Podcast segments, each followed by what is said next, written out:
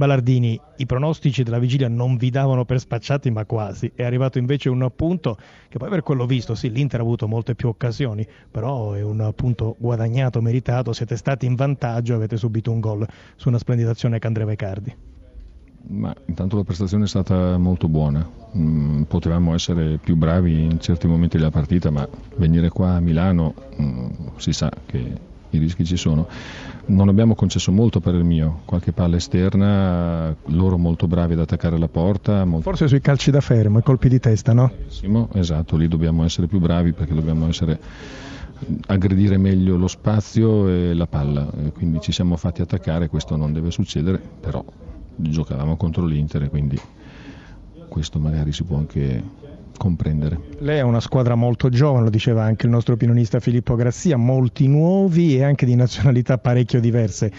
Come bisogna assemblare questa squadra? È difficile per lei lavorare in questo modo?